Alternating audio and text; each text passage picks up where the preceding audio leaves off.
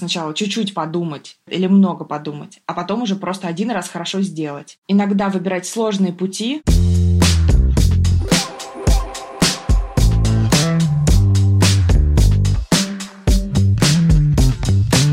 Всем привет! Это подкаст «Выхожу с понедельника», подкаст GeekBrains, и сегодня у нас в студии Анна Коданева, тимлид команды подбора преподавателей по направлению программирования. Привет, Аня! Привет!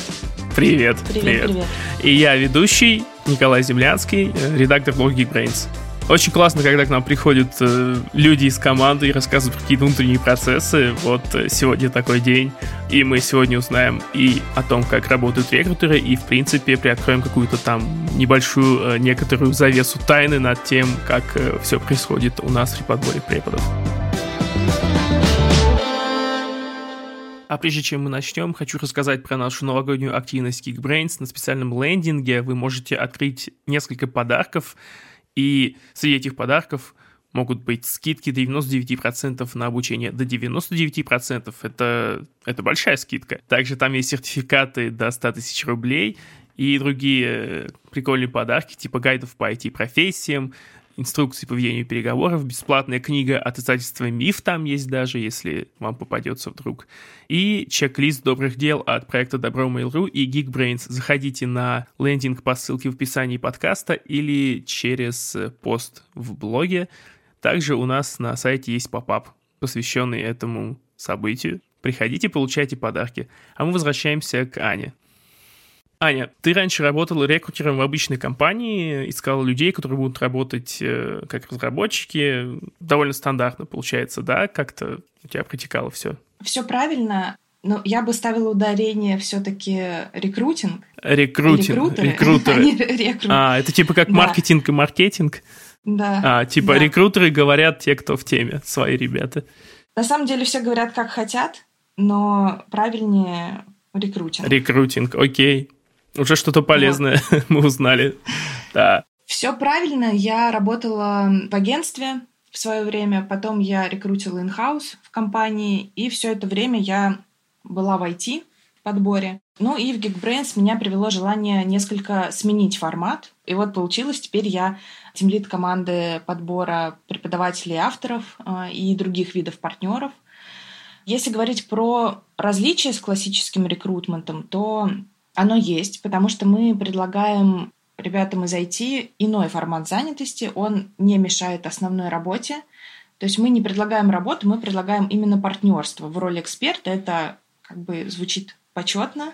И на самом деле для занятых экспертов на рынке это довольно сложно найти время для работы с нами, но у нас очень много всяких плюсов для таких людей, поэтому зачастую к нам довольно охотно приходят профессионалы, потому что партнерство с нами — это возможность и экспертизы своей поделиться, и знания свои структурировать, можно прокачать личный бренд, если это нужно.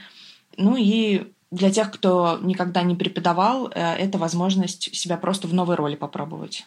Да, вот мне кажется, различаются сильно какие-то механизмы привлечения, типа на обычной работе ты просто говоришь про зарплату, обычно вот это вот работает, а здесь ты работаешь с программистами, которые обычно все состоятельные люди, и нужно что-то такое им дать еще поверх, что-то, что соответствует их ценностям.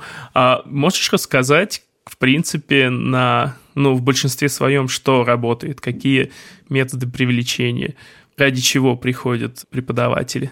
У нас, конечно, вознаграждение есть, но по сравнению с зарплатами разработчиков, это как бы сумма не очень большая. Поэтому мы все-таки делаем акцент на вклад в отрасль, да, потому что если человек автор, то, что он создал, это потом будет использоваться, даже если он потом перестанет быть нашим партнером, и по его материалам будут обучаться десятки учеников. Это приятно знать, что ты стал частью такой образовательной системы в своей сфере. Вот так. Здорово. Насколько гибкий, в принципе, подход ко времени этих преподавателей, что им можно предложить, то есть если, например, у кого-то есть больше времени, у кого-то меньше, вы их всех стараетесь вписать как-то в эту деятельность? Ну, для преподавателей получается, что это 2 занятия в неделю, они длятся примерно по часу. Ну и, соответственно, есть время на подготовку, и нужно время для того, чтобы отвечать на вопросы учеников после занятия.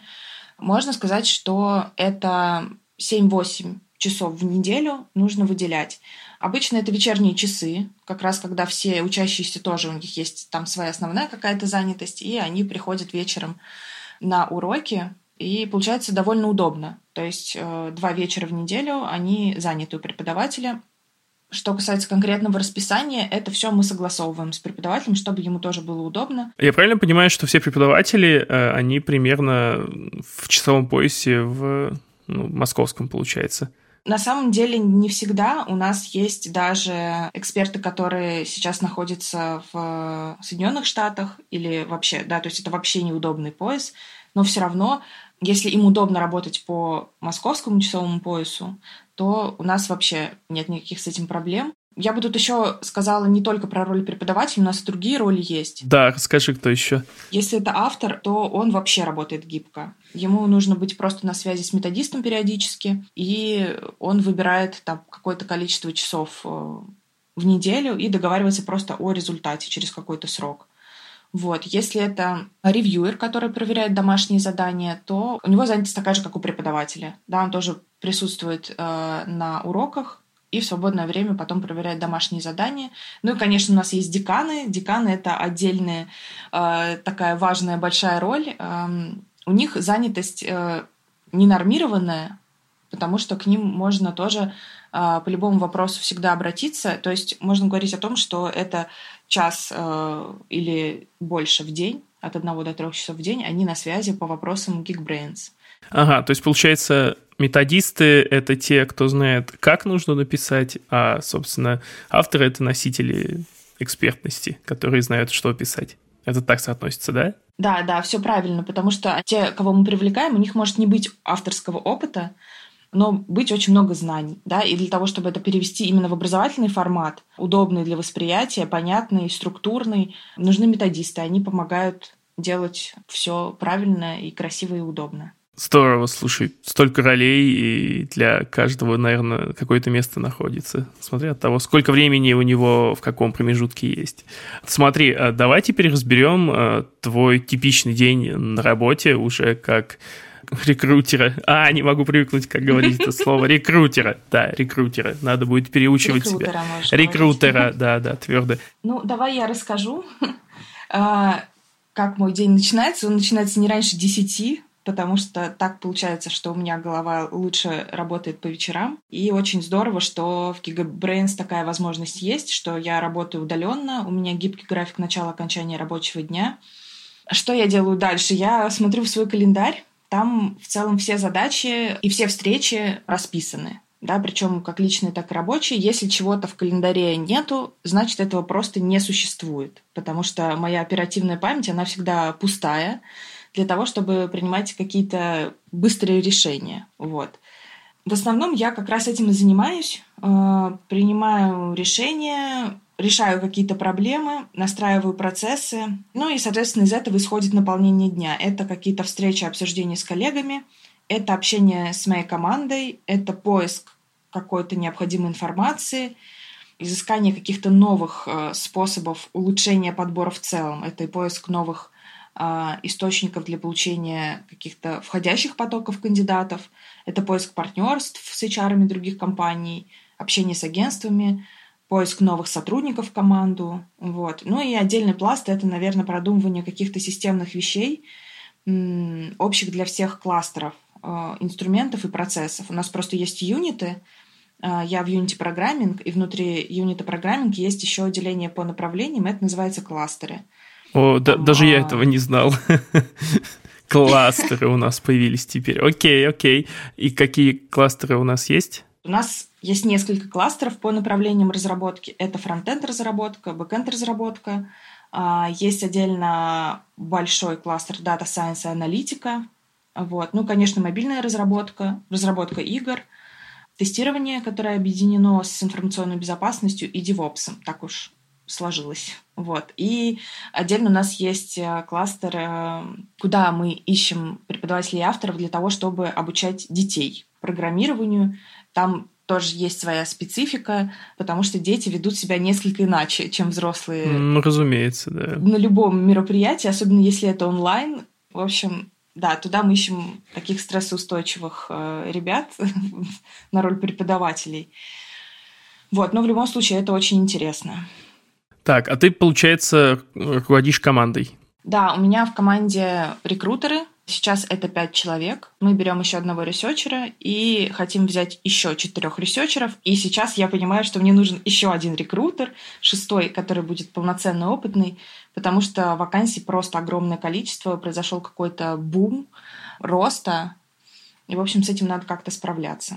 Я думаю, все получится. А расскажи, пожалуйста, про цепочку приема преподавателя, вот, начиная от поиска, заканчивая выходом на уроки уже. По поводу преподавателей, у них самое большое количество этапов подбора. Вот, в остальных случаях некоторые этапы просто убираются. Поэтому, да, стоит рассказать именно о них. Все начинается с обсуждения условий с рекрутером. Я думаю, как везде, в классическом подборе тоже. Потом мы просим кандидата записать VCV. Это коротенькие 10 минут видеоинтервью, где он в режиме онлайн отвечает на вопросы, которые мы проставили в системе. Вот, и отправляет нам эту запись. После этого есть интервью с деканом техническое и с методистом. 3 интервью, получается. Ну нет, я бы не считала VCV-интервью, потому что это просто ответ на пару вопросов перед камерой. Типа такая мини-репетиция выступления уже публичного, получается? Нет, это репетиция будет потом. Я еще не закончила с этапами. Ладно, не прерываю тебя. VCV это нужно нам для того, чтобы посмотреть на динамику человека, чтобы было сразу понятно, есть ли у него какой-то потенциал в роли преподавателя. Если, например, есть явные какие-то сложности с речью, мы просто этому человеку предложим роль автора, например, или эксперта для доработки программы, если понимаем, что преподавателю будет сложно. Вот. Что касается тестовых вещей. Есть тестовый вебинар, где в качестве слушателей реальные люди приходят. Это бесплатные для них вебинары. Если человек, который хочет стать нашим преподавателем, имеет опыт уже публичных выступлений, у него есть какие-то, может быть, даже записи его там, выступлений, или он преподавал где-то раньше, то этот этап можно пропустить. В остальных случаях лучше его оставить. Часто даже сами кандидаты просят нас пройти на тестовый вебинар, вот, чтобы оценить свои силы. Да? Потому что пока не попробуешь, ты не поймешь, как тебе будет общаться с аудиторией там, в 30 человек, как ты будешь себя чувствовать перед камерой и так далее. Вот, если все здорово, то мы уже потихоньку начинаем человека оформлять. Мы оформляем разные виды договоров. Ну, понятно, что по трудовой книжке мы никого не оформляем, потому что у нас такая дополнительная занятость. И планируем первый поток, если речь про преподавателя. Ну и у нас есть еще обучение. Оно длится 1 неделю. Это 3 занятия на этой неделе. Ведет обучение тимлид команды по работе с преподавателями. У нас есть даже такая роль в команде. И все, дальше аттестация перед началом потока. Мы помогаем проверить, все ли работает как нужно. Вот. И на протяжении всех этапов с кандидатом всегда на связи менеджер по планированию, рекрутер, методист. Еще можно всегда обратиться к декану, если есть какие-то вопросы по содержанию курса, например. Ну или к тимлиду по работе с преподавателями, если есть какие-то вопросы по механике преподавания, да, что когда стоит говорить, чего не стоит говорить, как лучше вообще себя преподносить. Ты сказала, что есть еще роль эксперта. Что делают эксперты? Экспертами мы называем всех тех, кто не подходит под основные категории партнеров. Вот экспертом у нас может быть человек, которого мы приглашаем, чтобы он помог нам поправить программу. Если мы понимаем, что нам нужно ревью какого-то внешнего человека с рынка, мы его находим. Вот. Или если у нас открывается какой-то новый факультет, которая содержит в себе новые курсы, которых у нас еще не было в разработке. Мы тоже приглашаем эксперта, который составляет программу верхнеуровневую, чтобы потом авторы могли по этой программе писать наполнение для уроков. Вот, обычно эксперт остается потом с нами и тоже в роли автора или преподавателя продолжает работать над курсом. А как это пересекается с деканами факультетов? Или декан-то больше такая организационная работа, а эксперт больше работа со знаниями? Вообще, вот эту роль эксперта, она тоже лежит на плечах декана, если он есть. Да, мы приглашаем экспертов обычно, если у нас на этом факультете нет декана, например, это какой-то совершенно новый факультет. Ну и потом, соответственно, если человек нам нравится, и мы ему нравимся, мы ему можем роль декана предложить. У декана очень такой широкий функционал. Он консультирует всех коллег по вопросам какой-то своей профессиональной области. Да, это к нему могут обратиться методисты, все преподаватели именно с его факультета. К нему могут обратиться рекрутеры, если есть какие-то вопросы. Вот. В целом декан, он как бы отвечает за наполнение целиком всех курсов факультета. Если есть какие-то недоработки, он тоже может их сам доработать, сам переписать программу, дать какую-то оценку, посоветовать что-то методистам, например. Вот. Ну и деканы, они участвуют во всех собеседованиях для авторов и преподавателей, вот, потому что, по сути, декан является как бы тимлидом команды преподавателей и авторов, поэтому он всегда участвует в собеседованиях. Это вот технические какие-то собеседования, которые один из этапов приема преподавателя, да? Мы стараемся совместить интервью техническое с деканом и знакомство с методистом для того, чтобы сразу можно было все вопросы обсудить, потому что методист рассказывает о том, как выстраивается работа с автором или с преподавателем, декан рассказывает про свой взгляд и задает технические вопросы. Вот. Ну и получается, что в конце интервью мы уже понимаем практически точно, насколько мы друг к другу подходим, и после этого остается только тестовый вебинар. Угу. То есть решение премии преподавателя, оно принимается совместно деканом и, получается, методистом. От них зависит в основном. Да, они вместе принимают решение. Но у нас как бы все-таки последнее слово за методистом, потому что если человек нам нужен срочно, и мы готовы с ним поработать, его обучить, ему помочь, а декан, например, считает, что человек все-таки немного слабоват, а методист считает, что не слабоват, то, скорее всего, мы человека возьмем, просто чтобы дать ему шанс, потому что все, кто собеседует там, с позиции тимлида, да, он как бы довольно строгую дает оценку, потому что получается, что он фактически берет человека к себе в команду. Но в любом случае, получается, можно найти человеку роль, ограничить его компетенции каким-то там отдельным курсом, да, получается? Ну, найти ему нужную занятость, даже если он не полностью охватывает какое-то направление своими знаниями, да? Ты это имеешь в виду? Да, у нас много ролей, можно их менять, да, можно сначала, например, попробовать себя в роли наставника на курсе, это тоже отдельная роль. Если мы понимаем, что преподаватель потенциальный, да, никогда не сталкивался ни с какими образовательными проектами и не представляет пока до конца, как выглядит роль преподавателя, мы предлагаем ему побыть наставником на курсах у других преподавателей, чтобы посмотреть, как это работает, и понять, насколько это вообще для него будет приятно, возможно. И все. Если все удачно складывается, потом мы человека переводим на роль преподавателя. Или можно менять роль авторства и преподавания, если захотелось поработать с материалами.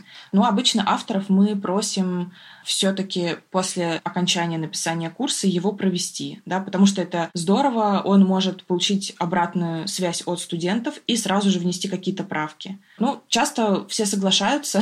Но это здорово, когда можно менять роли, когда тебе надоедает говорить, ты можешь сесть за методички, например, те же, да?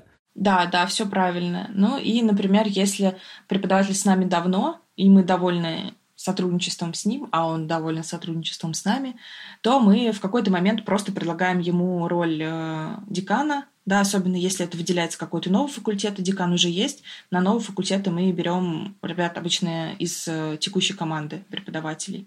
Угу. А декан, получается, у него объем работы какой-то постоянный, ежедневный? Да, он всегда на связи. Ну, тут по-разному получается, у кого, конечно, сколько есть времени, но есть люди с разной степенью увлеченности, как бы сферы образования, вот. Но минимум, да, это час в день на связи декан должен быть, чтобы просто отвечать на вопросы коллег. Ага, то есть он координирует действия, получается, команды. Ну, как тимлид в разработке, ты сказала, да? Да, именно так. А расскажи, где вы ищете преподавателей, как, какие основные источники? Если это не секрет, нас могут слушать конкуренты. На самом деле это не секрет. В общем, если говорить про механику поиска, она абсолютно такая же, как в классическом IT-рекрутменте.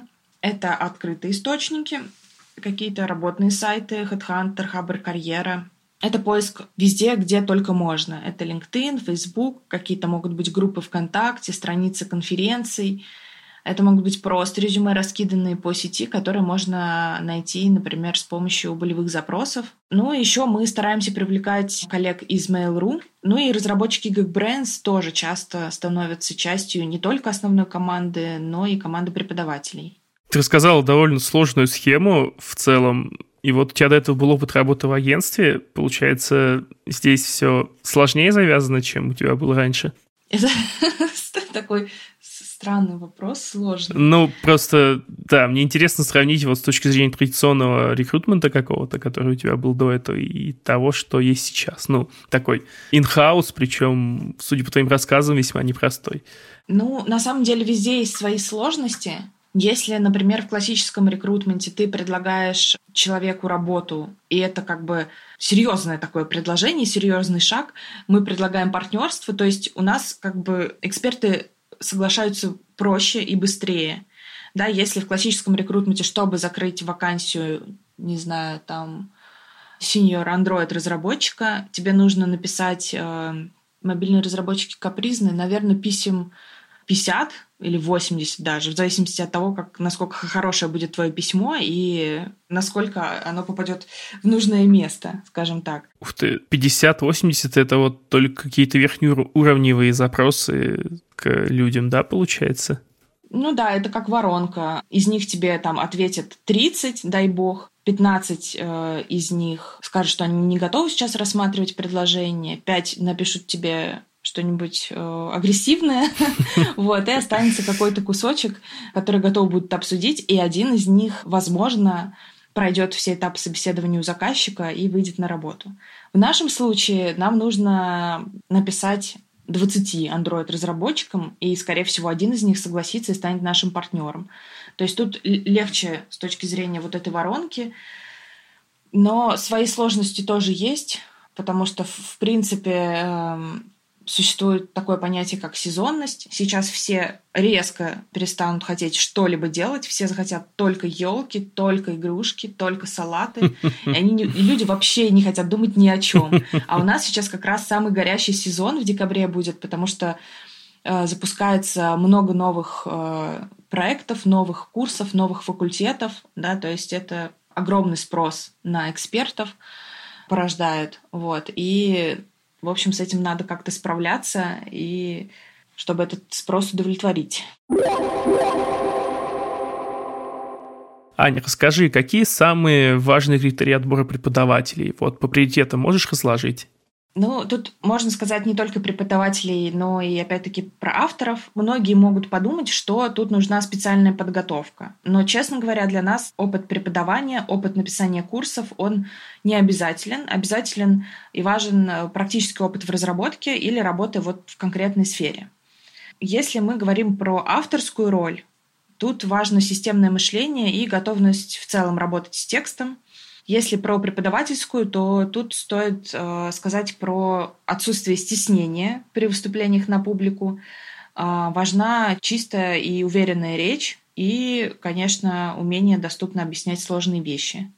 Вот. Если есть какие-то сомнения или сложности, но желание быть преподавателем, оно велико, у нас опять-таки есть обучение для преподавателей, несколько онлайн-занятий, и они человеку помогают поработать над собой, как над спикером. Расскажи подробнее немножко. Я думаю, нас слушают потенциальные наши преподаватели, надеюсь на это, и им интересно, что они смогут подтянуть на этих занятиях, если им чего-то не хватает. Тут речь именно про взаимодействие с аудиторией, про выстраивание диалога, и все те небольшие моменты оговариваются обязательно, на которые можно просто не обращать внимания. Например, если преподаватель вместе с учениками в режиме онлайн пишет код, и если он не может одновременно говорить, комментировать то, что он делает, и писать код, то это плохо. Да? Это выясняется тоже внезапно на каком-нибудь тестовом вебинаре, что человеку сложно одновременно писать код и комментировать его. Вот, это тоже может быть тем пунктом, который стоит проработать на этом недельном обучении. Вот это вот сложновато. Я иногда сам себя ловлю на мысли, что мне сложно распараллеливать какие-то задачи. Но, видимо, это какой-то навык, который приходит со временем постепенно. Ну да. А скажи, что самое сложное в твоей работе вот сейчас? В общем, много всего, да, сложного. Моя работа — это сама по себе сложность. Потому что так получилось, что проект, он очень быстро вырос, так быстро, что сейчас, например, мы во всех описаниях вакансий правим текст, потому что там значилось, что у нас 8 факультетов, сейчас у нас больше 50 факультетов. Вау. Вот. И так получилось, что я пришла в команду как раз в тот момент, когда стало понятно, что некоторые процессы масштабирования не выдерживают, и с ними нужно что-то делать. Про основную сложность я бы сказала, что, наверное, сложно находить решения, которые подойдут всем кластерам, всем коллегам, и со всеми обо всем договориться. А получается, одни и те же преподаватели могут работать в разных кластерах, вести там на разных потоках какие-то пересекающиеся вещи, да? Ну, те же там питонисты, например. Да, все правильно. Есть несколько направлений. Питон, он есть и в детском направлении, в Geek School. Есть огромное количество ролей для питон-разработчиков, где речь про основы питона. И в Data Science тоже питонисты нужны. Ну и Java тоже такой яркий пример, потому что есть Java на основном курсе, а есть Java внутри Android-разработки. И, соответственно, мы можем одного человека пригласить и туда, и мы, соответственно, просто уточняем у него, что ему интереснее. Он хочет там в команду ребят веб-разработчиков или в команду мобильных разработчиков. Скажи, Ань, работа с педагогами на протяжении их работы, это для этого есть какая-то отдельная команда? На самом деле эта команда строится как раз под шефством тимлида команды по работе с преподавателями, тот, который проводит обучение. В основном это методисты, которые с авторами и с преподавателями тоже всегда на связи. Это менеджер по планированию, который помогает планировать потоки. Ну и, соответственно, человек попадает в сообщество, там, в общие чаты, в общие каналы с преподавателями, с деканами, где он тоже может какие-то вопросы задавать или узнавать что-то новое, интересное. Я даже не знаю, что еще спросить. Возможно, у слушателей будут какие-то вопросы, если они у вас появились по тому, как мы набираем преподавателей или еще по каким-то связанным вещам. Вы пишите на почту. Почта есть в описании подкаста. Мы обязательно как-нибудь на них ответим.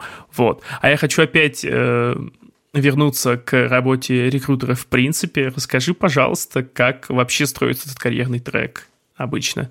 Обычно все начинается со стажерской позиции. И это роль ресерчера. Этот человек обычно не общается с заказчиком, неважно, это заказчик внешний или внутренний. Ресерчер просто ищет. Да, он ищет по определенному запросу, определенные профили. Сначала он просто ищет, потом он начинает еще с этими людьми и общаться.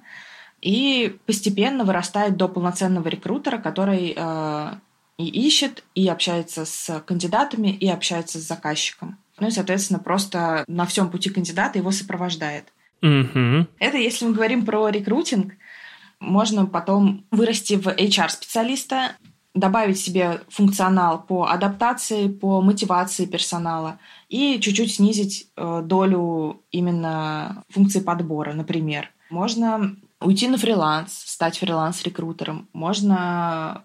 это довольно сложно, потому что тут нужен стартовый капитал, потому что когда ты работаешь в агентстве или в компании, все доступы, необходимые тебе, оплачиваются в основном. Я еще, конечно, хотела добавить про то, что мы сейчас ищем и ресерчера, и рекрутера. Если кто-то хочет, у кого есть небольшой опыт в IT, и он хочет этот опыт превратить в более обширный, то, пожалуйста, мы будем рады пообщаться и принять в команду человека. О, это здорово. Я тогда запрошу у тебя какие-нибудь ссылки на вакансии и прикреплю их к подкасту. Угу. Так, ну, как я уже сказал, если у вас есть какие-то вопросы по тому, как мы подбираем преподавателей на программирование или, в принципе, по работе рекрутера, пишите на почту, почта в описании. А мы переходим, наверное, к финальному нашему этапу. Аня, давай дадим несколько советов тем, кто начинает свой путь в рекрутменте, еще, возможно, толком не разбирается рекрутмент перед ним или HR, или что-то еще. Как можно быстро понять вообще, в чем тут дело, хотя бы немножко накидаться в базовых знаниях и получить какой-то инсайт о том, как это чувствуется изнутри, возможно. Наверное, первый совет — это сначала думать, а потом делать, потому что я лично ратую за качество, а не за количество. Поэтому если, например, в агентстве инициируется какой-то бесшабашный поиск, когда нужно хоть кого-то найти, пишется всем огромные тупые рассылки, которые потом никто не открывает, не читает. И, в общем, это превращается в такое бесконечное колесо бессмысленной работы. Вот. Поэтому я рекомендую всегда сначала чуть-чуть подумать или много подумать, а потом уже просто один раз хорошо сделать. Что еще посоветовать? Можно посоветовать иногда выбирать сложные пути, потому что для того, чтобы получить действительно хороший опыт, нужно прежде справиться с рядом сложностей и проблем на своем профессиональном пути. Ну, тут могу порекомендовать всем начинающим получить агентский опыт, потому что это самые сложные, самые неприятные кейсы, они всегда там. Там, где есть конкуренция, там, где есть злые заказчики или не очень прикольные заказчики, а есть прикольные, и, в общем, все это вместе, это нужно, в общем, попробовать, чтобы понять, о чем речь. Вот. Ну и основное, самое главное правило тут — это искренне интересоваться другими людьми и уважать их. Потому что когда ты мыслишь, исходя из того, что перед тобой интересный собеседник, которому ты хочешь чем-то помочь или предложить ему что-то интересное, все остальное, весь диалог, этапы, все это складывается так, как и должно. Про агентский опыт мысль классно, я то же самое много раз слышал от представителей индустрии маркетинга и пиара. Все тоже говорят, что агентство — это, возможно, не самый прибыльный этап в твоей карьере, но зато опыта будет навалом. Спасибо, Аня. Спасибо, что нашла время и рассказала нам про такую интересную часть работы GeekBrains, как подбор преподов. Напоминаем, что у нас сейчас идет новогодняя акция, где вы можете получить подарки, в том числе скидки до 99%. Ссылка в описании подкаста и также в посте в блоге и в попапе на сайте. Это был подкаст «Выхожу с понедельника», выпуск 16, подкаст GeekBrains. Слушайте наши другие выпуски, ставьте лайки, оставляйте комментарии, ну или дизлайки, если уж совсем все плохо. Мы вернемся с новыми классными гостями. Спасибо, что были с нами. Пока-пока.